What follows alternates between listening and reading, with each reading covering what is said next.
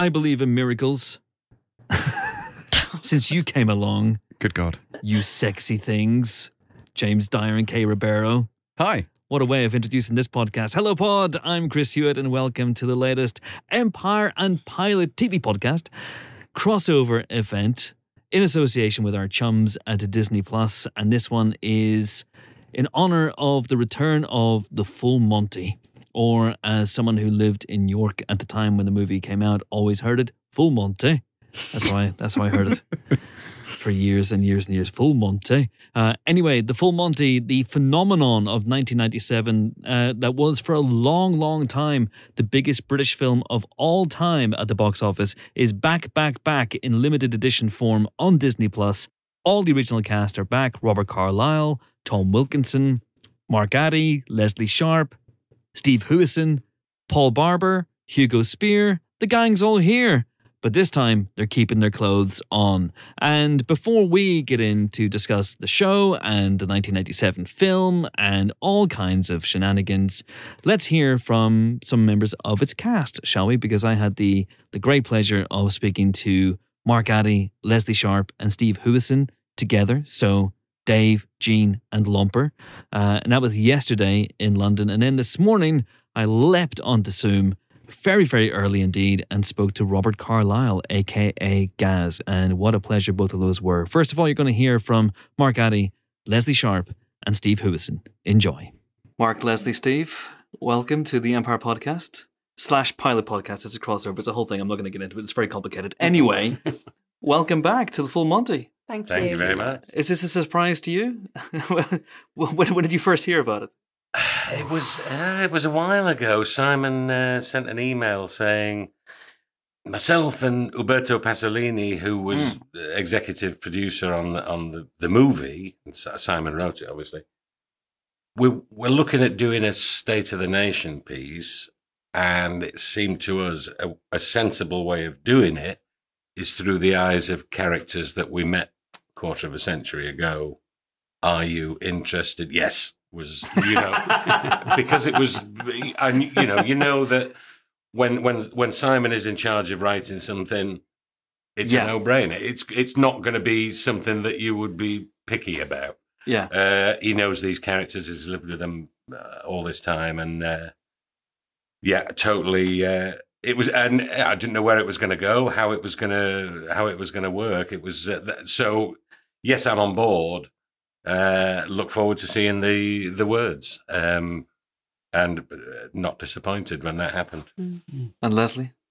Same thing well, for you? Yeah, the, the same, really. You know, um, it, it, this is a possibility. This might get made. If it did, you know, would you be interested? And it was like, yes, yes, of course. And also, you know, Jean in um, the film um, was, I suppose, arguably she was a satellite character because the emphasis was on uh, the way that the demise of the steel industry had affected the self-esteem and self-confidence of that group of men. Mhm. Um, Jean was Jean and Dave's relationship was a very important emotional beat in that story, but she was a she was a satellite character. So there was also for me the added, um, you know, I was really gratified that Simon had included me and the character of Jean in his plans for, you know, what he had in mind. And, um, you know, I wasn't disappointed when um, the scripts came in and I saw where he'd imagined she'd gone. Uh, and Steve, what about yourself? Did you, did you get that email, or was it a phone call, Uh, or was- a plane flown over your house? What, what, what Uh, happened? it, it was it was a phone call. I was sat in a 16th century cellar at the time, looking at some uh, some human bones. Was this was this job hobby? What was it? Oh, it's, a- it's a long story, it is, and they've been dead a long time. Um, It's all, in the, it's all in the police report. as long as you have an alibi, that's good. yeah, yeah, um, yeah, and, and and yeah, the the phone went, and uh, I, I haven't heard from Simon in years, and I, I, he, he said, "Would would you be interested in?" Um, we, we we're doing a, a we're considering me and Uberto are considering doing a, a series, and uh, yes, I said yes straight away, straight away. Um, I was just honoured. I think to be to be because he's he said uh, how much I respect you as a performer, and I, I, you know, I thought I'd been forgotten over the years, and and I, I was just looking at these bones, thinking that's me next. And, so uh, yeah, I said, count me in. and did he did he say you were going to be climbing high above Bramall No, Lane? he didn't and- mention any of that at the time. No, he didn't. He didn't give me anything other, other than All uh, his own stunts, you know. Really? Our very own Tom Yeah. Cruise. I was going to say, or, or Harold Lloyd, or what? Yeah, yeah, yeah, I, I was, I was up there on on on uh, that gantry. Yeah. yeah.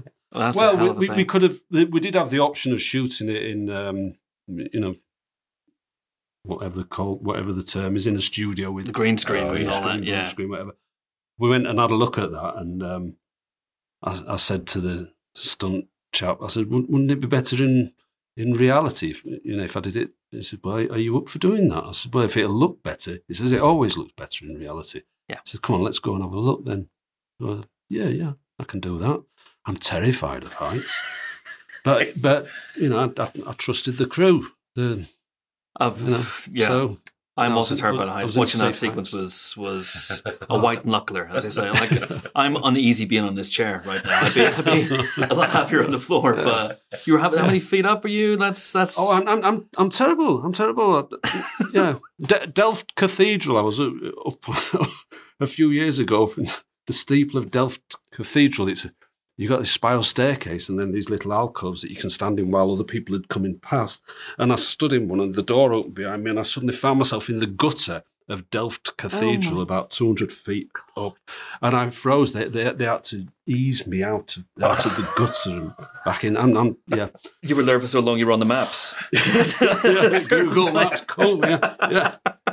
Anyway, enough Uh, about me. you became a landmark of local interest at some point. Um, but I'm I'm fascinated. I'm always fascinated by the idea of um, a, a writer and actors coming back to characters that they created 25, 26, 30 years ago, however long, uh, however, long it is. In this case, obviously, it's, it's 26 years now. You know, and do you as actors think about these characters once you play them the first time around? Once Full Monty comes out, we'll talk about the significant impact it had. But once that movie came out, are they gone for you? Or do you begin to think about it? Do you still think about it from time? I wonder what Dave would be doing now. I wonder what Jean would be up to. I wonder what Lomper would be up to. It varies. I mean, it, it, but you know, there are certain jobs that you're that you have a real fondness and affection for, um, because you loved the character, but also because you had such a good time with the people that you were working with. And the full, full Monty definitely falls into that category for Mm, me. mm.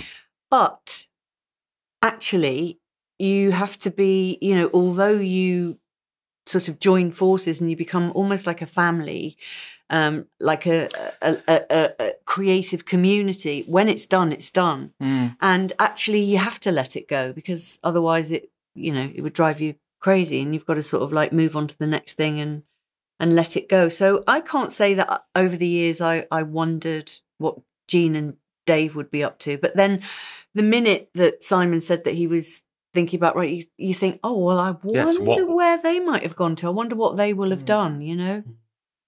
It is a bit difficult to escape the characters at times when people shout, Oi, droopy tits, across the street.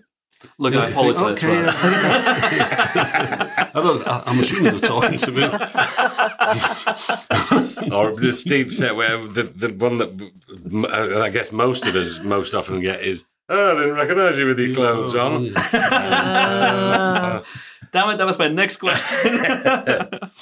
but I, I guess it, it it does come back to the the cultural impact of of this film. I, I I was living in I was a student in New York at the time when the movie came out, and I just remember that film hitting like nothing else I'd ever seen. I had friends who worked in the in the cinema in the Odeon, and they you know you'd go and meet them after the the cinema closed, and what's on what's on three months after the movie's out in the main screen, Full Monty. Well, And it would, it would close, Yeah. and then hundreds of people would just be disgorged down the stairs. I mean, it's yeah. just incredible. And the demographic, because I'm I'm from York, and Yeah. my mum used to take a carload every week, different friends to go every week, which is like unheard. But she said no. The amazing thing when it first when it first opened, it was your 18 to 39 year old, the average, you know, your average cinema goer What was the um? What did you rating. call it? No, yeah, was it PG or was No, it it was X fif- or 15. It was 15? 15. Yeah. 15. Yeah. So your average, you know, uh, but then the following week, it was like they told mum and dad, you know, no, you, you should go and see it. And then it was the grandparent. The audience Yeah. got older. And then, and then it was the men because the men would go, oh, Oh, yes. no, I'm not going to say that. It's a woman. That's so- what it was about. Blokes taking the clothes Yeah, off. no, I don't want to say men taking the clothes It off. was so yeah. To start with, there were a lot of kind of hen party type Yeah. audiences that who then went and, and dragged Brought their the husbands husbands along. yeah. Like, oh, this is this is all right actually. And how many Yeah. times have you been to the cinema, uh, uh, watched a film, and, and people have applauded at the end? Yeah. It's very rare, especially over here. You know? Very, We're too yeah. reserved for that sort of thing. But Yeah, Yeah. yeah. Yeah, I, I've never, apart from Land and Freedom, I think. Yeah. Oh, that, right, yeah, Yeah. That got a, a round of applause when I saw that. But um, yeah, yeah, I've, I've, ne- I've never been in a cinema where people have applauded a film before. and it, it had an extraordinary impact culturally, and it must have had an extraordinary impact on all three of you. In the immediate aftermath of the Full Monty, was it was it a, a, cross to bear uh, uh, for a while? Was there was there worries about typecasting, or did you use it as an opportunity to to push on and do new things? It was a it was a mixed thing. I mean, the, the- I suppose the good thing about it, as I always said at the time, was that it it made the industry realise, oh look, he can act. Um, yeah, yeah. So you know, I didn't have to keep proving myself all the Yeah, time. yeah. I still had to audition for things, but you know, pe- I, I had something to chalk up there where people could say, oh yeah, we know you can do it. But at the same time, the casting directors, who I don't think they had a great deal of imagination as to, you know, they just saw, all right, northern working class, uh, probably gay, lives with his mother, mm, security guardish kind of character. Call up Huison. And, you know, after a while, you get, you know, it's very different to theatre where, you know, previously to that, I'd been playing a genie in a, in a primary school production when, when, when I got offered the job. I, I didn't tell them that I was touring doing a literary play for five year olds. Wow. But you know, you, you, you can go from playing all these vast. I've, I've, I played a lump of cheese once in a in a play. You can do, you can do that, but then as soon as I see just one thing on screen, that's it. it's very difficult to break. Was it the mousetrap?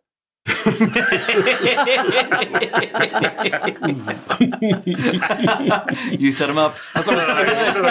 it was difficult to break the mold. Oh, Edam, Edam it. Uh, Lesley, what about yourself? Long Well, um, you know, I think probably uh, the boys were the focus of Yeah. the aftermath. But I mean, to my delight and surprise, I was nominated um, as Best Supporting Actress at the BAFTAs, um, which was brilliant. And I think just it, it's just if you've been in a successful um, film or television show, even if you're not at the center of it, um, there's still something about what that means you can bring into a room if you're being considered for another role and might give you, you know, might put you slightly ahead of the game. So um, I'm very grateful to um, to the film Mm. for for what it added to where I was at that point in my Mm. career. You know, it was um, it was great. And Mark?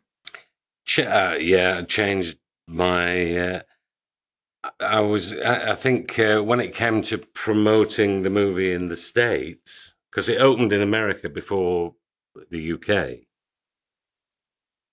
Bobby was sh- busy shooting. Tom Wilkinson was off shooting, his, and so they said, "Will you? Will you come and do the the press?" I'd never. I hadn't done a movie before. Before that, I'd done theatre and and, and start making my way in TV. Uh, so, and I but oh no, I'm, I'm scheduled to do uh, one of the Ruth Rendell mysteries over. And my agent said, "Well, maybe you should. We, we, we can do. We can scrub the Ruth Rendell, and uh, maybe you should go and and did a whole, you know, and it was a it was a complete eye opener. Doing literally going, you know, American TV talk, you know, idiot wide eyed northerner talking about his film that he's in and uh, what have you. But the whole of because I, I was there as it took off and just started to because they only opened on like six screens. Handful, yeah, yeah. Completely, You know, two in LA and four in New York, or the other way around. But they'd they'd um, they'd put the word out really, really heavily, so people were queuing around the block to try and get in, and that generate that word, and then the word of mouth thing started uh, started happening. That, so then, of course, when it came here, it it was the little British movie that's do, doing big business in America, Sundance. as well, which? Sundance, yeah, but we were there for that, and uh, so yeah, and so anyone who was anyone in Hollywood had to see it because the it cost that much, and it's taken. Why aren't we? Why why isn't that the system that Oh we're yeah. What's the working on? formula? Give me the formula. What's the secret? yeah. Uh, but also, you know, it was interesting. The kind of loss of anonymity is uh, is very weird. So to go from you know people just watching you as you walk by to people going, "Are you that bloke from?" to people going, "Are you Mark Addy?" is a real uh, and that happened Mm. qu- relatively quickly. To go from being just just some guy walking down the street to people knowing your name was a bit of a you know I mean it's hard to uh, get your head around that. Yeah. Um, but you know there are there are worse things to be known for, I suppose. but- which is uh, so. No, I am. Uh, you know, it was a it was a life, cha- career changing uh, movie. Absolutely. Well, let's let's talk then about where Simon has found you guys, so found your characters again in this. Um, mentioned it a little bit. We can't talk about it in, in great detail, but Dave and Jean's marriage. I mean, there's there's there's some darkness at the center of it now, and you know, and it- it's still very solid on the surface, but not necessarily underneath. Mm. Was that a surprise to you both, and was it uh, exciting to play and explore that that side of their relationship? Definitely. absolutely. In the film, they they were sort of the poster couple for um, mutual support, affirmation, and um, love, full of love. Love, hope for the future, a brighter, you know, what I mean, a better And actually, future. you know, in the hands of someone else, you might have said, actually, they do, they tick all of the boxes that you're supposed to tick. So they might have had two or three children who by now would have gone through school and gone through further education and be up and running in the world and maybe had children themselves and that they were grandparents. And so, what do we make of that situation? But actually, what Simon did was he said, no, they didn't have kids. What did that mean? How has that bent them out of shape as people, in, as individuals, and as a couple? And then suddenly you've got something really interesting to explore because what it does to Jean is make her access her ambition and her educational aspirations. So she's gone through teacher's assistant, teacher, deputy headmistress, and now she's running a school. And that's not a bed of roses either. But that's where her safe place is, um, you know, connecting with her internal engine. Um, and Dave has slightly retreated. He's been her cheerleader in the way that she was for him back in the day and said, You can do anything, go for it, go for it, go for it. But what that means now is that they're sort of out of whack. And, uh, and the conversations that they have needed to have, that didn't happen for us. That's still really painful. They haven't had. And actually, that means that they're in a dangerous place because the tectonic plates of their Mm. relationship have moved and are in danger of really shifting to a point where they're not connected anymore. So they're, it's death by a thousand paper cuts, which I think that a lot of um, relationships can fall into. Um, but so I didn't see that coming with Dave and Jean. So to to read that Simon had invested in them in that way and given them that story to tell, I thought I think is is really bold. And um, you know, it's it's also about the pair of them kind of having to take responsibility for their part in the failure of their relationship at this. And that's really interesting too. It's very it's and done it's done in a very three dimensional way. Yeah, completely. No, no, no. That's all right. Uh, the, the, there's a there's a point at the end of uh, we, uh, we obviously can't talk. We've got to be careful.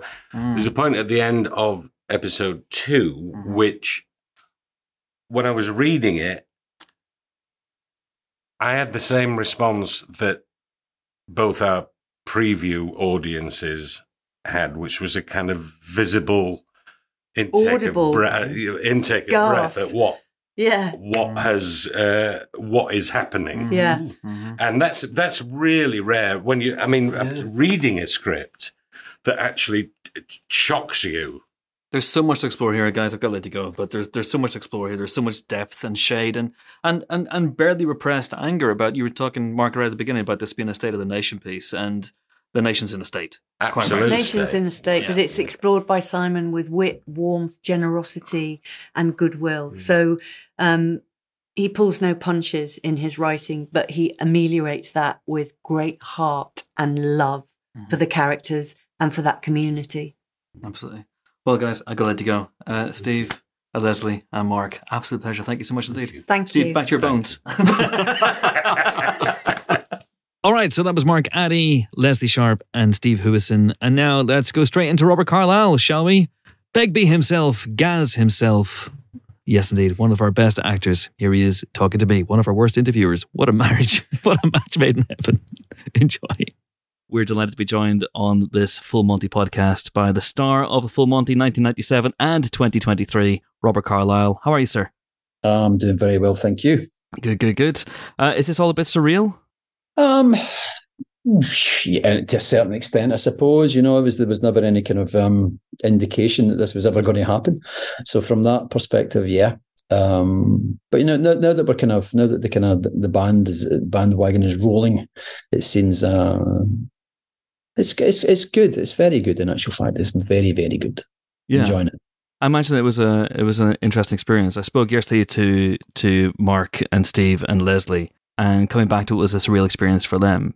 But Yeah. uh, but it felt like a good one as well. Like they, they really got a chance to bond again because you get more Yeah. time this time with with, it's it's with one of these things. I mean, Full Monty's like a, a massive, you know, it's like a massive, big, warm shadow that's kind of followed me through my whole career. So, um, getting the opportunity to go back to that and revisit that again, you know, it's it's, it's a kind of comforting thing in a way. When did that uh, come up for you? Because uh, Mark said he got an email from Simon. Uh, Steve says he got a phone call. What, what, what, about, what was it for you? It was carrier pigeon for me. No, it was it was emails. Uh, I know, I know Simon, Simon and I had sort of been in touch through the years as well, and uh, email came in a couple of years ago. Um, and, well, you know, prior to that, he'd been asked to kind of you know do a sequel or come up with a sequel to Full Monty as a, as a movie, and it was never something that he was interested in. Never, I wouldn't have been interested in that either, to be honest. Mm. Um, but as I say, when, a couple of years ago, when he when, when he got in touch, he said, "Well, how about how about doing this now, twenty five years later, as an eight part TV series investigating these people's lives and how they are and how they've been?" And I thought, this this sounds like an extremely good idea. and there's no nudity. That's that's one of the things to establish right from the off. Mate, nobody wants to see that. Believe me. That's one of the things I thought was. I mean, I, I thought the series was was great, and one of the things I thought was fascinating about it is that it is it's a full Monty in in name only. Not to give too many spoilers Yeah. away for people who, who haven't right. who haven't got to it yet. It is in, in name only, but of course, um, that that that is that is the kind of you know the hook that you have to hang the whole thing on. That's what gets people interested. That's what gets people watching. But um, it's got it's got nothing to do with that. You know, I mean, the kind of the phrase the film Monty. You know, I mean, going the whole way kind of thing. Hmm. It doesn't really have any relevance to to, to the TV show, really. Yeah. Um, so it's it's really it's really just the name of the film is the only thing that, that that's uh, remains from that time. Yeah, there's there's uh, obviously it's it's talked about, it's mentioned, it's referenced. You know, talked about how how it changed the lives of all the characters, and there's uh, again without giving anything away, there's a there's a very funny reference to it in an, an episode uh, in which shall we say an unlikely hostage situation develops. yes, unlikely hostage. um, yeah, and it's it's very funny. That is very funny, and it's kind of it's meant to be. It's meant to be kind of like kind of kind of stupid and kind of pathetic. Um, but there was never any any any, any you know talk or, or, discussion about should we take our clothes off again. There's never. No matter how much you insisted. What's yes, it going to happen? Just didn't listen to me. put it back on, Robert. Put it back on. Um, yeah. but but it's interesting as well because because of that, this is a real deep dive into these characters, into Gaz and Dave and Jean and, and Lomper and, and, and all the gang. Uh, you know, yeah. Horse's arc in this is really bittersweet and sad and devastating. devastating. Yeah. Devastating. And Mark Yersty was saying whenever Simon first got in touch with him that, you know, Simon said, you know, it's time to do a State of the Nation piece. And yeah. this feels like it is a piece that is driven by barely repressed anger about the about the, the, the you know the way that everything seems to be going to the dogs. Yeah. Well, you know, tw- 25 years um, hasn't been kind, you know, for these people, hasn't been kind for, for a lot of people. 25 years of austerity. Mm. And that, that's chipped away at people's lives and it's chipped away at these characters, that's for sure. Chipped away at the very infrastructure of the country. You know, the, the, the mess that we've got with the, the NHS and, you know, the way things are, are, are going, even these rail strikes, nurses strikes, you know, it's right. I mean, that that that it's, it's a state. I think that's right to say it's a state of the nation piece. Because um, back then in '97, when when when, it, when the the film came out, Blair had just came in. You know, remember the things can only get better moment with Neil Kinnock, if you, if you remember that kind of mm-hmm. embarrassing moment. Well, things didn't get better. Things, in actual fact, have got worse. And uh, I think that the these characters' lives in this show kind of reflect that, and I think they'll reflect a lot of people's experience in the last twenty five years. Yeah, it, yeah, it's it's it's multifaceted. There's there's all sorts of stuff going on. Gaz uh, is in an interesting place. He's mm. still got that sort of roguish element to him. Uh, yeah. He ends the first episode in in an unlikely situation again. what sort of conversations did you have with Simon about uh, how he evolved as a character over the last 25 years? Or was this was it all simon or did you bring ideas to the table yourself? It's uh, 98% simon you know it's uh, you know he's such a brilliant writer you know you don't mess with it you know he, he he's he's come up with all of this. There's a couple of little things that i kind of added in here and there a couple of few lines here and there the thing that I did want to add in was the kind of vanity, you know, the kind of moment when he's got his face mask on and the, the, the nose hair clippers and stuff like this and filing the nails. I thought he, because I'm, I'm, sure that, that's Gaz, you know, he's going to try and hang on. He's not going to, he's not going to go gracefully into old age. He's going to be dragged kicking and screaming. Um, and that's that. he said he certainly is getting dragged kicking and screaming so but but mostly and mainly you know say 90 99% stuff sort of saw the, the brilliance of simon before What's interesting as well is that his his life is. I mean, he's still got a twinkle in the eye to an extent, but there's yeah. still a, there's a sense that things didn't quite go for him the way that if you were writing yeah. fan fiction, for example, you would say that what happened at the end of the Full Monty, all all the guys would be propelled into this this glorious happy ending that would last for 25 years, and we'd pick up with him 25 years later, and he wouldn't mm-hmm. be living in a caravan, and he wouldn't have messed his life up in terms of his relations with his family.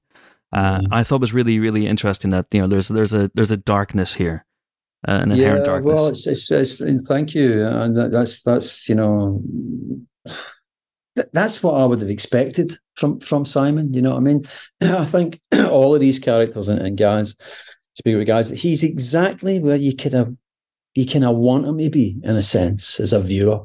You don't. There's nothing Hollywood about this. You know, no one's went off and done anything stupid. You know, they they're they are where they are. They, these they, these are victims of the last twenty five years.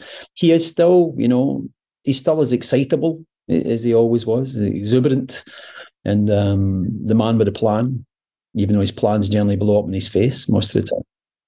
He's, he, he's there's a lot, of, I love about the character. He's big hearted, yeah, huge, big hearted, and a great sense of justice. Gaz, you know what's right and what's wrong. And I think I think the interesting thing about that, of course, is that that kind of goes through the family. That's the one thing they kind of share. Because Destiny, the wonderfully named Destiny, his daughter, of course, Gaz's daughter's going to call Destiny. Um, she has a, a sense of, of, of, of what's right and what's wrong. And you see that that runs really strong through the arc of that character. And of course, his son is a policeman. There's another sense of right and wrong. And what about returning to this role after after so many years away? I mean, you, you had this experience recently with with Begbie in Trainspotting Yeah. 2, of course. Yeah. Is it like is it like putting on an old coat, or do you have to take a while to get back into the rhythms of a character, the mannerisms of character, the voice of a character, even? Yeah. Um, no, well, the voice mainly because, of course, I, I don't, I don't sound like that. Um, and also, you, you, you're trying to you're trying to get this kind of a Yorkshire accent, but also a Yorkshire accent that you used 25 years ago. So it's a kind of a double kind of um, um, aim for me to to to get to get to get it right. Not you know, it's you know nothing's easy. I mean, nothing, nothing in this business is easy. It's always difficult. There's always kind of problems and things that you have to kind of overcome in order to achieve anything. But if anything did make it easier, was the fact that I was in with all all these all these guys that we that I love from from from 25 years, and this kind of thing that we all have, this bond that we share through this film, which has been you know massive in our lives. So it was it was wa- it was warmth, you know, and and and just nice to be able to kind of look across the, the room in a scene and see those faces that have kind of kind of followed me my whole life. And it does. I mean, it's a corny thing to say maybe, but it did genuinely feel like family. Felt like a kind of family thing that we were back together again. So that when when you've got that kind of uh, when you've got that when you've got that knowledge of each other, then there's a kind of shorthand with the working with the scenes. You can get to where you want to go an awful lot quicker without any discussion, massive discussion about, about stuff. So um, overall, you know, as I, I say, I can contradict myself that you know things, nothing's ever easy, but um, knowing the, the the rest of the cast as well as I do, smooth the path. Mm. So I, I guess the first few days were were you keen to get a, a group day in on your first few days to help ease you back in, or or was it very much Gaz and Destiny or Gaz on his own? Mm, it was actually, if I remember rightly, the first few days was just myself and Mark um, doing a couple of scenes, and it, it took a while. I think it was um, it was maybe into this actually even the third week of filming before we actually did the cafe um, scene, and it was it was it was really only when the when we started to shoot the cafe stuff that I really felt that it was all back together again. You know, because all the faces are in about you everywhere. Prior to that, as I said, myself and Mark, and also myself and uh, Talitha, Destiny. Mhm. Yeah, she's amazing. Yeah, fantastic. She's really great. And uh, I want to talk as, as well, Robert, about the the impact of the original and the way that hit and became this this cultural phenomenon. I have this memory etched in my brain, and no one else seems to remember this, of Simon doing an American Express advert. Do you remember that at all? Simon did an American Express advert. Simon did an American Express advert. It was uh, you know full Monty screenwriter Simon Beaufoy lounging by a pool, talking No. about yeah. I, it, I, honestly, either I Sorry, dreamt this or? I'm thinking I don't know. I'm I'm not sure it was just after the film came out, and it was like it was all the rage. And I just remember this. And for me, if that's if that's real, if that exists, and I haven't just dreamt it, that kind of I, I'm. su- I think that's that's in another dimension. Surely that didn't happen. After this after this interview, ask Simon if he ever did Oh, I uh, either an American Express advert or certainly a TV commercial where it was him by a pool. And the idea was that Full Monty had made him this incredible success, and now look at look at life and, and what it's like. Um, Wow. ask him about it. He may he may deny everything, but that will only just uh, I did, yeah. yeah, that will only just I'll add be- to uh, my googling it myself in a minute. but my point is that that movie changed everything for everybody, Yes, yes, the- absolutely. including you, because obviously you'd had Trainspotting the year before and you know your life had already changed by that point. But even so, the success of that movie was it un- unparalleled in a way, even compared to what Trainspotting Yeah. had done. Absolutely. I mean, I, I, leading up to, you know, there's always kind of like steps on the way. You know what I mean? That you can trace trace back, and I'd, I'd done a few things um, uh, in Britain that sort of led me to that point. Particularly, um, did a thing called Cracker. You know, people might remember. You know, years and years ago, that took me on to train spotting. Trainspotting took me on to Full Monty. Um, so uh, there was there was a kind of a gradual kind of progression, but but Full Monty just blew open North America. That was the main difference, and it uh, opened up um, doors for me there and opportunities. Um, so yeah, I mean, it's, it's I mean, it's it's not exaggerating at all to to, to say that it was uh, life changing. And what was it like for you being in the in the middle of that? Uh, I was speaking yesterday again to Mark and Lesley and Steve, and I was recalling my memories of that film coming out because I lived in York at the time, and I had friends who worked in the Odeon cinema, and just going to meet them after work, three four months after the film came out, and it was still playing in the main screen, and it would finish at ten thirty, and the doors would open, and literally hundreds of people would come down the stairs. Three four months in, and I hadn't really seen anything like that before, especially for a British film. Mm-hmm. Uh, and that's just you know that's just me as a as a film student at the time watching that sort of stuff. What was it like for you being in the in the middle of it? It, it, it, I mean, it's no, it's no, you know, exaggerating to say that it truly was a phenomenon. This phenomenon was ta- was taking place. The first time I've ever, and only time I've ever actually went to see a film of mine in the cinema, because it, it came out. Um, it was out about a, a month or two, and it's just this avalanche kind of thing was happening. I thought, am going to see this? I could witness this, that thing, this thing that people are, are talking about. And I went to see it in, in Glasgow. Baseball cap on up the back, and um, the the reactions was were just incredible. People, you know, laughing, cheering, standing up. You know, it was an incredible thing. It really, really touched people. Did something. Did something. I mean, if I knew why, I'd be a rich man because I'd be writing movies like that myself. If you knew why, you uh, would have done Full Monty. You'd be on Full Monty 27 by now. that would be interesting. Well, that, that experience of watching that film at the time must have been really interesting. Did you leave before the very, very end? Because, you know, Robert, it has one of the most famous freeze frame endings in history, and it is your backside, amongst others, that is a part of that freeze frame. Yes, yes. Uh, no, I did. I stayed to the end. I mean, as soon as that happened, I was out. But um, no, I, I, did. I watched. I watched the whole thing, and of course, that the the, the remarkable thing uh, about that as well was that that um, when the hats go and you, you see sort of behind, you know, the the the, the all those characters in the in the the, the fore, forefront behind, you see this this sort of rise. There's a kind of, and that's what happened because the whole thing was like an explosion went off in that that room when the hats went. Um, and the same thing happened in the cinema. Same thing happened. People jumped up, people cheered and stuff like that. It's like, oh my god, this is, I don't know, life imitating art. That is wild. That's wild. Uh, this may be deeply intrusive, um, but I have to ask: Did you guys go the full Monty, or did you go Red Hot Chili Peppers with with some enhancements?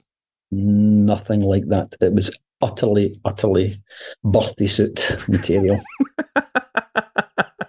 Just make sure no one has cameras. Yeah, thank God it was 1997, right? So no one had camera phones. Well, and... Interestingly enough, um, the, the, the, that was that was an issue because there actually was there was some some uh, early camera phones back then.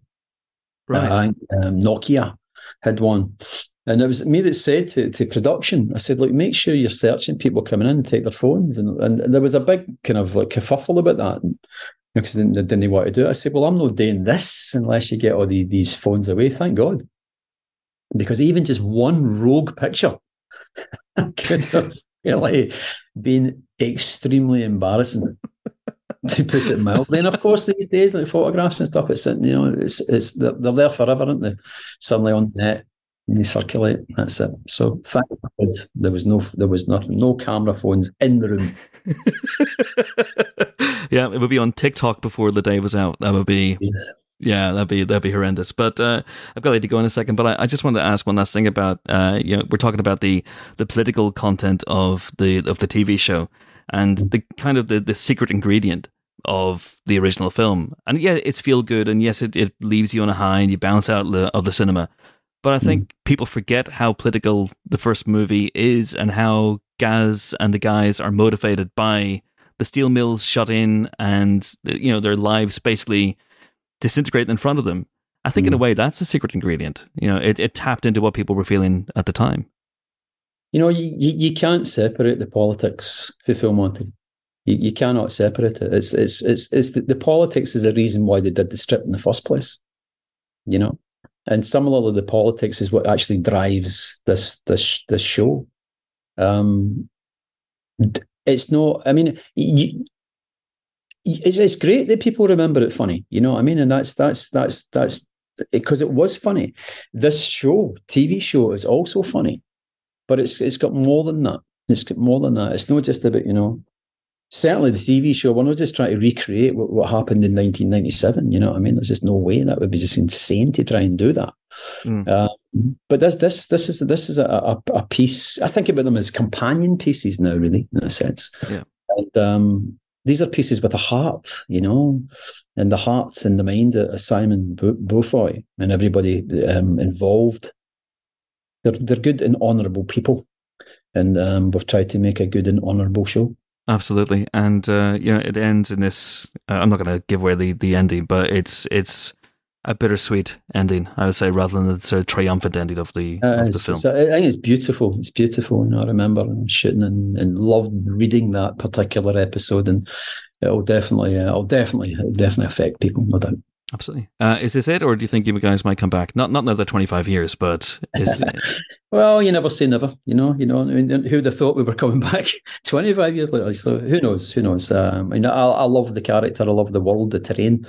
Um, it's it's it's where I it's where I come from. I mean, these are my type of people, and I love telling stories that um, giving voice to people who don't have a voice.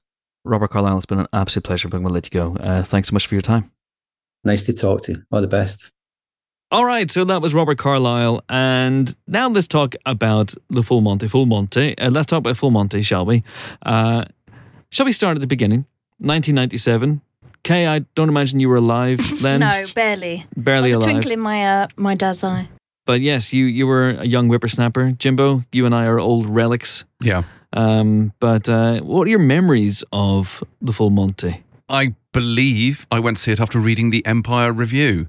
Oh, look at that! So on brand. Yeah, So on brand. always on brand. And then I went and saw it in the cinema because it was. I mean, it was buzzy, wasn't it? People were talking about it. Even you know, even after the first week, I think it opened pretty strong, didn't it? So It did, yeah. uh, yeah, So apparently it opened in the States first and then became a bit of a phenom over there.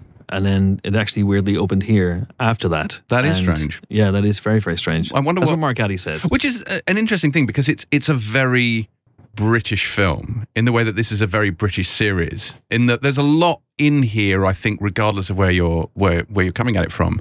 But I think certainly the political side of it hits differently. If you're from the UK, because both the first film, which begins with that brilliant 70s informational video, Sheffield is glorious. Come and see our wonderful steelworks. Look, there are people shopping in the shops and swimming in swimming pools. Sheffield is really going places. I mean, it's, it's absolutely incredible. And then it segues straight into the, you know, it's been empty for 10 years. The Yeah. kind of, the, the steel mill is all kind of knackered. No, not empty. They've worked there for 10 years. They have worked And there the for 10 steel years, mill yes. is abandoned. It is. And it's all about essentially the working Sheffield class Steel. and Mhm. the decline of manufacturing in the Midlands. isn't Yes. it? So, and that's you know that's something I imagine Americans mm, might have been a little bit lost in at the time. Yeah, but I think that's a universal thing. Yeah, well, especially if you look at the Rust Belt in the US. You look Precisely. at Detroit, look at Motor City. Yep, I mean, it's a very similar phenomenon, isn't it? So, Very much so. Hmm. Very much so. And I think there was a universality to that. And and also it's it's it's wonderful, glorious, feel good ending of a movie. But it is. It's it's Ken Loachian. It's Mike Leigh and Hmm. strange word to say, but Lee Ian Lee esque, that's a much better way of saying it. Uh, in, in in the fact that it is the first movie is Trojan horsing all these themes and all the uh, all this kind of rancor about the system and the state of the world, and that is much less Trojan horsed, I would say, Yeah. in the Full Monty, the, the TV show. But also, I mean, obviously, it was about all those things, but the camaraderie and the feel good factor was so high. And as you say, that is a universal theme, and it really comes across in this new series as well about them all pulling together. Can I can I make a confession as well? I wasn't a big fan of the film when it first came out. Ooh, that is a big confession. Why not? Uh, because I was I was studying film at the time in York, and I, I've talked in both the interviews about how ubiquitous it was and how you couldn't go anywhere uh, in, in York, I mean, which obviously we're just fairly close to Sheffield, you know, it's, all, all, all part of Yorkshire, isn't it? Uh, York is part of Yorkshire, hot, hot scoop there, Chris. um, and my friends and I, we, we kind of, I think we reacted against its success after a while. We just became a little bit fed up with it. Um, and it took me a long time to kind of get past that. You know, it's that very British thing, isn't it? That idea of something that's a huge success. I mean, it's hard now to really think about how big this was. Those the the anecdote I told in the Robert Carlyle and Mark Addy, Lesley Sharp, Steve Huison interviews was absolutely true. Three months in, four months into this thing's run, and you would go to meet your mates at Odeon, York Odeon. They'd be getting off work at ten thirty. The last movie of the night would be playing, and it was still the full Monty, and it was still in screen one, and it would still disgorge literally hundreds of people coming down the stairs. And what was interesting, as Mark Addy alluded to, was watching the demographics change over over time as it got slightly older, and then more more blokes started going to see it. That was fascinating. But yeah, I had a bit of my a bit of a kind of like what what what? Stop! Shut up about the full Monty, will you? It's yeah, not PTSD. You'd, you've I been did. exposed to it too much. a little bit.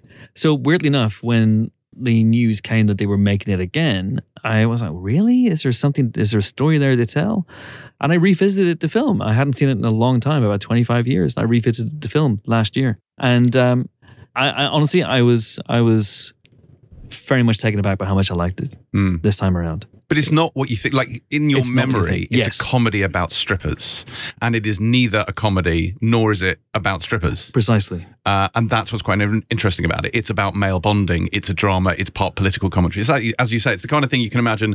Mike Leigh, Ken Loach would have gone in there in their donkey jackets and given a, a curt nod and walked out at the end. They'd have been pleased. They'd have given it a tacit seal of approval. I think. A tacit seal of approval. Yes. Yeah. Ken would have buffed the uh, the corduroy patches on his jacket.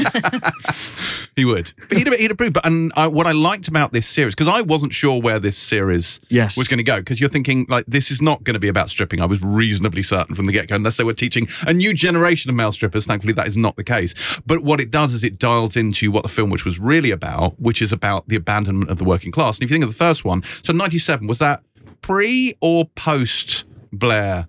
Coming in, I can't remember. Was Blair it, was Witch it, know, or Tony Blair? Blair Witch, yeah. I mean, we interchangeable. But do you know what I mean? Like, w- w- look, when was it? When when when did New Labour get in? Uh, Neil Everett got in. Well, it would have been in May, May 1997. Yeah. Okay.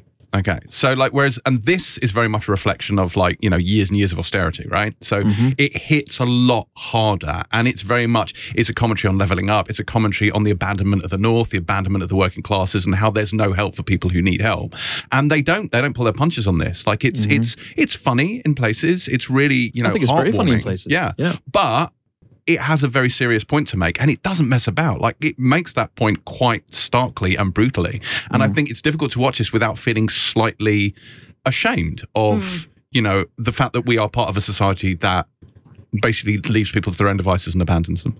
We should say that we've we've seen all eight episodes. Yeah. Yeah. but uh, we're only going to discuss. I mean, we you know I, I touch upon certain things that happened in the in the interviews, but we're gonna we're gonna avoid spoilers, so fear not about that. But I think it's it's it's fair to say that this is a huge part of it. Like Dave and Jean, who I think are in many ways are the emotional heart of the show, are you know they work at this school. Jean is the the headmistress and Dave is the janitor, and so immediately you got that that disparity in in standing and status there right away, which is very very interesting. You got a, a trauma that happened, which we learn about in, in, in the show, as you heard in the, in the interview, and there's something else going on, on under the surface of their marriage as well. But because they both work at the same school, it's very much about how funding has been cut. There is no funding. I, I have friends who work in schools. I have friends who are teachers, and this is very much the reality that uh, there is no funding. That a roof will cave in from time to time, and it is up to the, the teachers and the staff to kind of uh, you know on their of their own devices try and raise funds to, to Mhm. fix this stuff. And uh, there is there's a feeling of of a, a stark feeling of of helplessness and and, and barely repressed anger is a phrase I've used a couple of times already, but that runs through this. As Simon Beaufoy and uh, Alice Nutter, the who basically is his co-writer in this, you know, clearly feel very very passionately about what is happening in this country right now. Yeah, and the bureaucratic callousness, the fact that there is no sympathy, or indeed humans half the time you can get hold of, and when you do, nobody seems to be interested. And this deals with, you know, it deals with the education sector, it deals with the NHS, it deals with the whole universal credit debacle, uh, you know, small businesses. It's, it, you know, it's got quite a broad remit. I really feel that um, most pertinently with the character of Horse, and uh, played by Paul Barber, and you know how he's treated throughout. And you know, I won't spoil anything, but he really goes through it, and you see how, you know, it's so easy for people to be forgotten about, and you know, left to really just quite chronic and awful situations and how that affects them and their mental health, their physical health. But yeah, absolutely. I mean, I think it's really retained its DNA, which is social commentary on everything that they've experienced up there and like and been abandoned. And I think I really love how actually the opening scenes, like montage, showing how you know a nod to the past, how they all got together, but also um, a summary of like the time that's elapsed, which is basically seven prime ministers, eight northern regeneration policies later, and nothing really has you know improved. They're still in a really mm-hmm. dire situation. Mm-hmm. Yeah, there's a, there's a great transition in the opening montage uh, that goes from them walking towards the working men's club where they, they do the, the, the, the big show at the end of the full Monty, and then it fades into what it's like today, which is basically it's closed, it's la- dilapidated, mm-hmm. it's run down, and it's like, oh, right there, that's the show in microcosm, right there. But you know, it does have its its humorous moments. Obviously, it does have its heartfelt moments as well. There's uh, some some really interesting stuff going on with with Gaz in particular, who is still a kind of Jack the Lad. He's still a bit of a rogue. He still makes terrible, terrible decisions. and I thought it was interesting, as I said in the um, interview with Robert Carlyle, which I know you guys have listened to. There are there's an obvious way that Simon Beaufoy could have gone with, you know, when he was making a, a, a sequel, essentially. The obvious way is we're coming back for one more show. Something's happening. One of us is in dire straits, needs needs money to pay for a big medical bill or something like that, and so we'll do it one more time. Uh, or and he, and he avoids that very very neatly. Uh, or another way to go would have been to show that this thing, this event, kind of had a great effect on everybody and bounced him into a, this glorious, prosperous future. And that's not what happens at all. Well, they go down to London and they start a full time stripping career. yes, I would love that. that would be great. And they'd lace start Magic Mike. yeah, they are the OGs. Absolutely. Coining it in in the West End. Magic Mike XS. I'm guessing. I'm guessing. Um, but um, yeah, but they don't do that. Know, when we start off, like Dave and Jean seem to be happy on the surface, but there might be something else going on there. Uh, Horse is in a bad way. And Gaz, Gaz is basically just, you know, he's living in a caravan. He's kind of messed up his various relationships and he's still, you know, living on the fly and living on the sly. And trying to get mattresses onto buses. Yes. God loves a trier. he, in every aspect of his life, he is. Uh, He is yeah. certainly trying. yeah. Could you get a mattress onto a bus? I mean, he did quite. did- he did, you know. he did. I mean, that is a spoiler, but he did get the mattress on the bus. He and had to did pay it full fare, though, Yeah. do it. No, he had to pay a half fare. He, he? He managed. got He, it he got away fare? with it. He got away with it. He Because he's managed. Rackens her. Impressive he could all- work. yeah. He managed to persuade the driver that the mattress must be under sixteen, so therefore pay a junior fare. That's not bad. I don't think I could do that. I don't have the gift of the gab. They wouldn't let way. you on. They wouldn't let you through. The They door- wouldn't let me on. With the without doors a wouldn't even mattress. open. Yeah. You're not bringing that old threadbare thing on here. Talking to the mattress. Yes. Yeah. Okay, Thanks, James. I set him up. you very much knock him down. Um, but yeah, I, I but but looking at the show, yeah, I- I- so they don't do the obvious thing. Simon Beaufoy doesn't do the obvious thing. So were you guys impressed by that? I was. I, I have to say I was impressed by that. I was very very glad that it wasn't the let's do one more show Mm. thing. I was very relieved because, there- as we know, there's so many remakes now. Uh, a lot of them unnecessary, in my opinion. But to find out like this was sort of like a continuation, what happens next, and also like you know they've breathed new life in it by having new characters to follow. So the younger generation that we get to see, which I think they've been well cast. Yeah, really and well actually, cast. like, Mm. so there's um, Destiny, played Mm-hmm. by Talitha Wing, who's fantastic as Gaz's daughter. Mm-hmm. And also um, Twiglet, a character called Twiglet, um, which actually was my nickname at school. Um, What? Really? yeah, Genuinely, probably won't go into it now, but yeah, tell you off pod. Um, who's uh, yeah, he's also known as Dean, and he's played by Aidan Cook, um, and he strikes up a really sweet and quite amusing relationship with Mark Addy's character, um, Dave. Dave, yeah, and um, and that's really joyful to see. And again, it's all you know. They, I think what he, uh, the writer does so well, Simon, is that he just he kind of raises these. He's still raising important issues, but you know, in a completely, you know, realistic and authentic way. It's not heavy-handed. And with these two younger characters, particularly, we kind of see from their point of view how growing up in poverty is for them and the different things they have to navigate and how tough it is for them, um, and how like people like Gaz is just trying to do the best he can, but yeah, it's always falling short. No, just but going back to what you said about how it kind of surprised you. I think it's the difference between Disney saying, "Hey, look, we've got an IP we can rinse," and drafting in like a jobbing screenwriter to do another run at the Full Monty or a remake of the Full Monty, Mm. or having the original screenwriter who clearly still has a story to tell, picking up the pieces and and, and actually creating something that means something to them. Yeah. Does anyone else, just before we get into into that a little bit more, the Robert Carlyle interview, I talked about this American Express commercial that Simon Beaufoy did. Do No idea what you're either of you remember this? Nope. No, can you act it out now? So basically, it was it was something like it was on TV. It was maybe a year after Full Monty, maybe six months after Full Monty, and it was Simon Beaufoy by a pool in Hollywood. And the basic idea was, and and you know that song, "You Sexy Thing," was playing on the soundtrack, and he was basically loving life, hmm. and everyone was going, "Here's the Full Monty screenwriter Simon Beaufoy, and look what he's doing because he's got his American Express card." And I swear, I, I swear to you, I didn't dream this.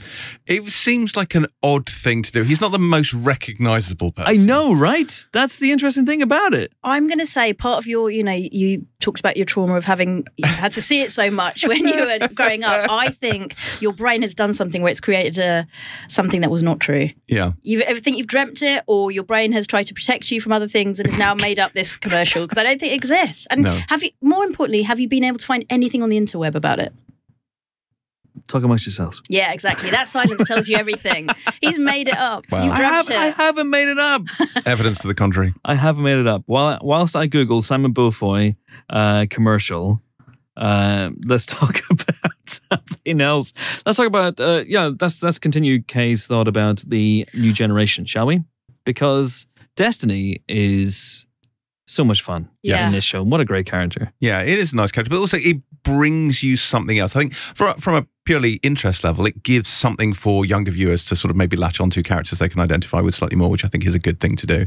But it gives you a broader spectrum. I think it's like it's showing that these issues are not just affecting the core characters, not just affecting older people, it's affecting the young people as well. And like, you know, she's someone who's almost like a forgotten student, right? Like she's clearly Yeah. very smart, clearly very bright, clearly very talented, but because she comes from an impoverished background, is not getting support. No one really cares. No one really listens. She's been essentially written off at her school. And, you know, there's at some point, there is a point where this is directly addressed. Like if she looked different, if she sounded different, if she came from a different background, she would be at a good college. She would be able to go to a good school. All these things would be very different for her. Uh, Terry But White would have an awful lot to say on Yeah, yeah, subject. I can't would. help but feel. um, but also, you know, that she is being di- both of them are being directly affected by the hits and the cuts to the education system, right? Mm. So they are literally. I mean, Destiny's character particularly is very into music, and her, you know, the, with the the school in disrepair, you know, often the music room isn't even available for them to use, and Yeah. like, you know, no one seemingly, No money to fix it. yeah, cares in terms of the uh, council, etc. But yeah. Mm. And it's also it deals with that idea that you know other cuts to youth services and whatnot. When kids don't have anything to do or anywhere to be, Mm. they end up stealing dogs. I was going to say. You know, who among us has not? In fact, We've all been there. Um, We've all nicked a prize poodle or, or two in our time, haven't we? But yeah, no, totally. Also, I like that little nod to uh, yeah, good cultural reference. Yeah. Um, with that particular storyline, I really like the uh, particularly Twiglet and his relationship with Dave because I thought it was so sweet, and also because it, it investigates further Dave's background and things that have happened to him, and um, and with his wife uh, Jean, and and I don't know, I just I've I was really emotionally invested in that and um, where Dean would end up, but. Yeah, I think the new gen are a welcome addition. It's mm. not just a new gen, though. I mean, as Lesley Sharp was saying, you know, this is a uh, she's an amazing actress. She wasn't saying that, but I'm saying that Lesley Sharp is an amazing actress, and you know, she doesn't. She's not the focus of the Full Monty film, and the obvious. One of the obvious bonuses of doing this as a limited edition show means that you have effectively eight hours to play with, and you can give an actress of her caliber more to do. So she does become one of the uh, key emotional driving points of the show. And she's great. She's fantastic.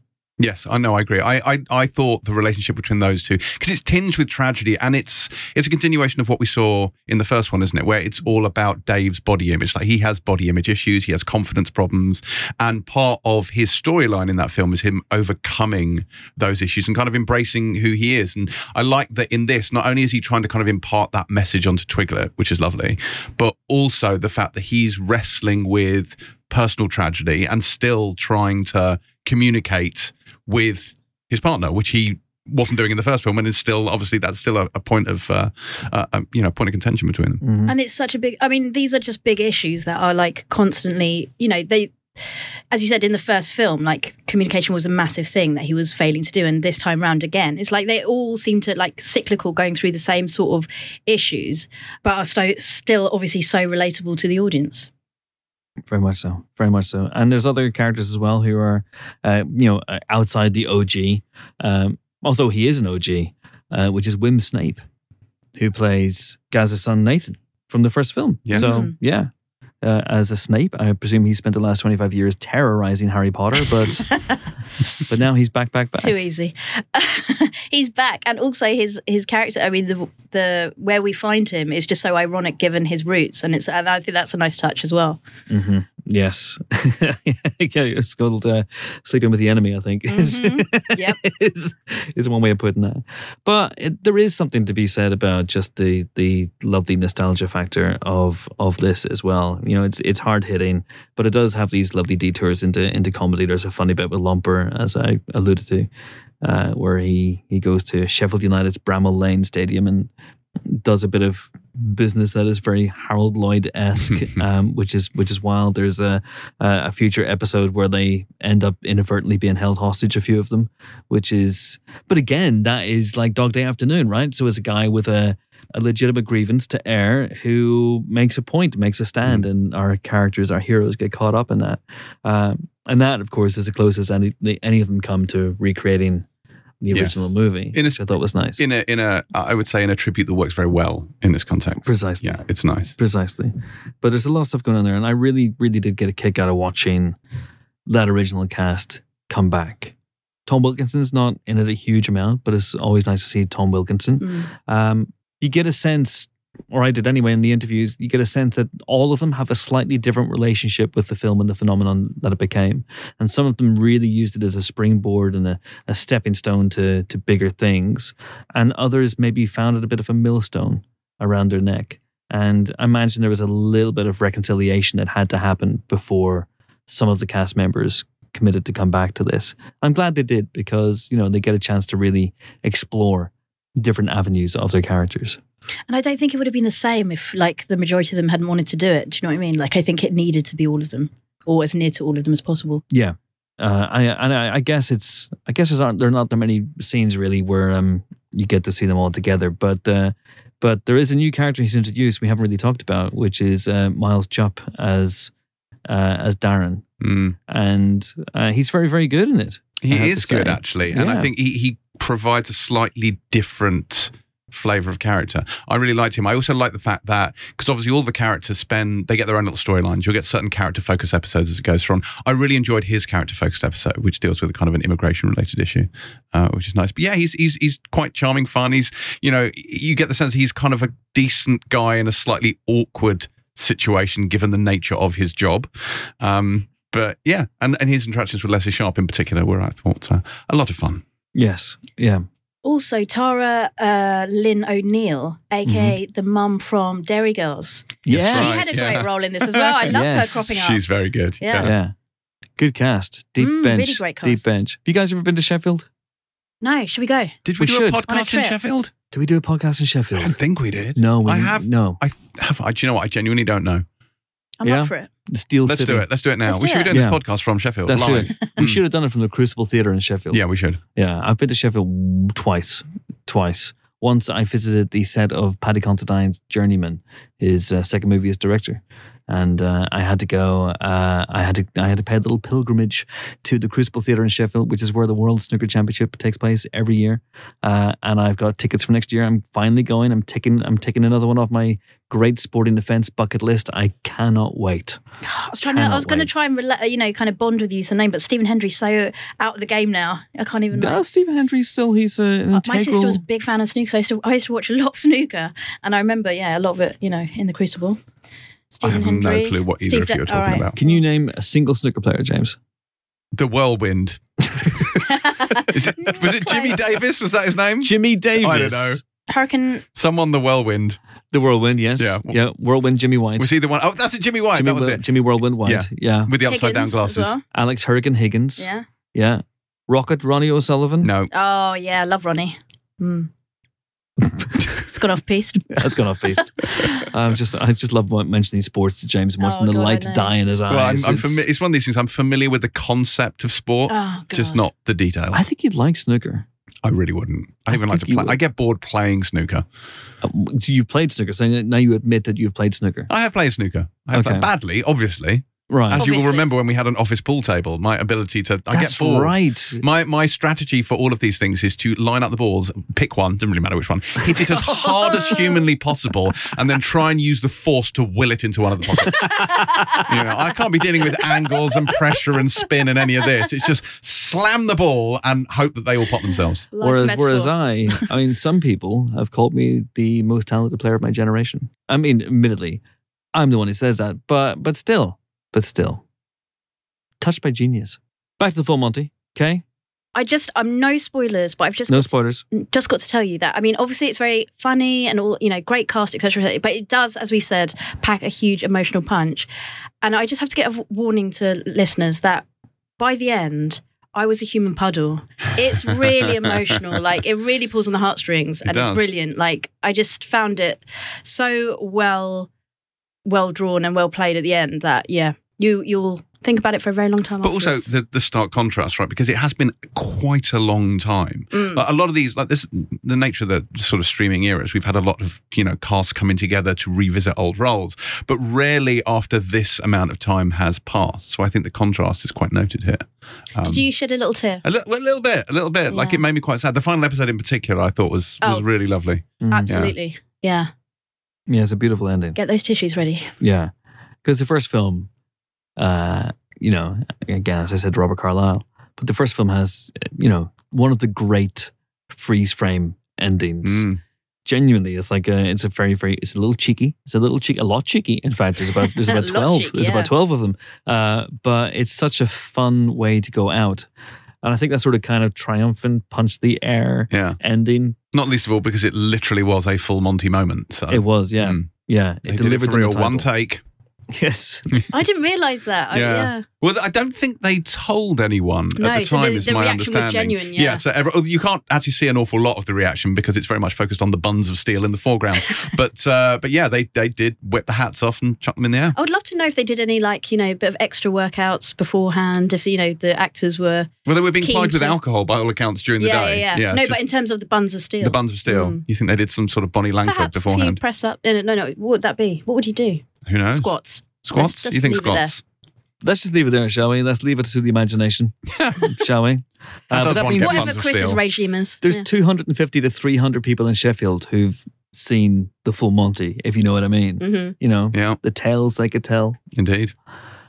This show does not end with the full Monty, but it does end with the full Monty emotionally. And Mm. um, would you be up for more of this? 100%. I really, really enjoyed this. Mm. I thought it was really good. And it did the, you know, it honoured the original, but also moved it on. And I just thought it was great. Yeah. So I definitely, season two, please. Season Disney. two. Season two. Aye. Full Monty. Jimbo. I feel I I think it has a near perfect ending. So it's one of those things where I'd almost be happier if it stood as it is, because I I, I think it's like a, a perfectly contained coda to the to the larger story. I almost don't think you want to to build on that, Mm. but we'll see.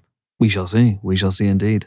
Uh, and I'm going to continue scouring the internet for this Simon Beaufoy commercial, which doesn't exist. commercial. I- I'm telling you that it only exists. exists in your mind. Okay.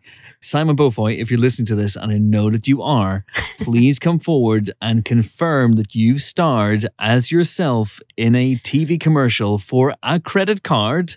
It may not be American Express, might have been Barclaycard, might have been MasterCard, might have Access been back in the day. Might have been Access. Oh, I'll, I'll Google that because nothing's coming up.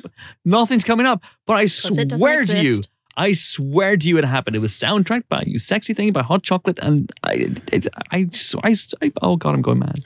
Okay, so if you're right, we will we will get you something. We'll You get you something small, a chocolate bar, right? No, Twiglet. no, no, no. Here's what. Yeah. Here's what. Twiglet. A if- Twiglet, yeah, we'll get you. A, we'll get you a packet of Twiglets. And if you're wrong, I don't like you've- Twiglets. You've got to do the full Monty through in throughout past all these No, studios. no, no. At the next live podcast. oh yeah, of course. Yeah. What am I thinking? Yeah. I was playing too small. At the London Chris. Podcast Festival, Chris Go will big. do the full Monty. He'll go big, Can I leave? and then well, he'll go home You can't embarrassed. leave your atom. Okay, I'm not sure I'm going big. go big or go home. Yeah, Can I choose definitely go go home? home afterwards. Yeah. hmm Uh, can I leave my hat on? No. No, damn it. Uh, no. Okay. Here's what's going to happen. Here's what's going to happen. Hot stuff. Here's what I'll do. Here's what I'll do. If if I can somehow prove the existence of the Simon Beaufoy commercial, you guys have to pay for me to go to America to recreate it at the by the pool of a top Los Angeles As hotel. long as we can put it on Simon Beaufoy's credit card, that's no problem at all. My counter, my counter offer would be that we send you, we buy you a ticket to Sheffield. You go to a local swimming pool there, and you do it there. I'm totally up for that. Yeah. Yeah, Alright, deal. as long as it's next April when the World Snooker Championships is on. 'cause Yeah. I haven't actually booked my train ticket yet. We're up so, for that. Yeah. all right. Okay, good. Full Monty. Right. On that note, that is it for this Full Monty podcast in association with Disney Plus. All episodes are available to watch right now on Disney Plus. And all that remains now is for me to say thank you to my two colleagues of such lethal cunning, Kay Ribeiro. Goodbye. Goodbye. James Dyer. Goodbye. And it's, and it's goodbye for me as well. I'm off to furiously Google Simon Beaufoy commercial. Any combination of Barclay card, anything, anything at all. I want to go to Sheffield. I am going to go to Sheffield. Thank you so much for listening. See you next time. You can leave your hat on.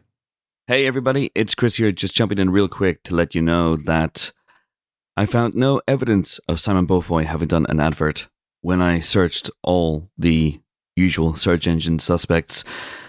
I found no evidence of Simon Beaufoy having done an advert at all until I turned to Twitter. And I asked people, did they remember an advert where Simon Beaufoy was by a swimming pool?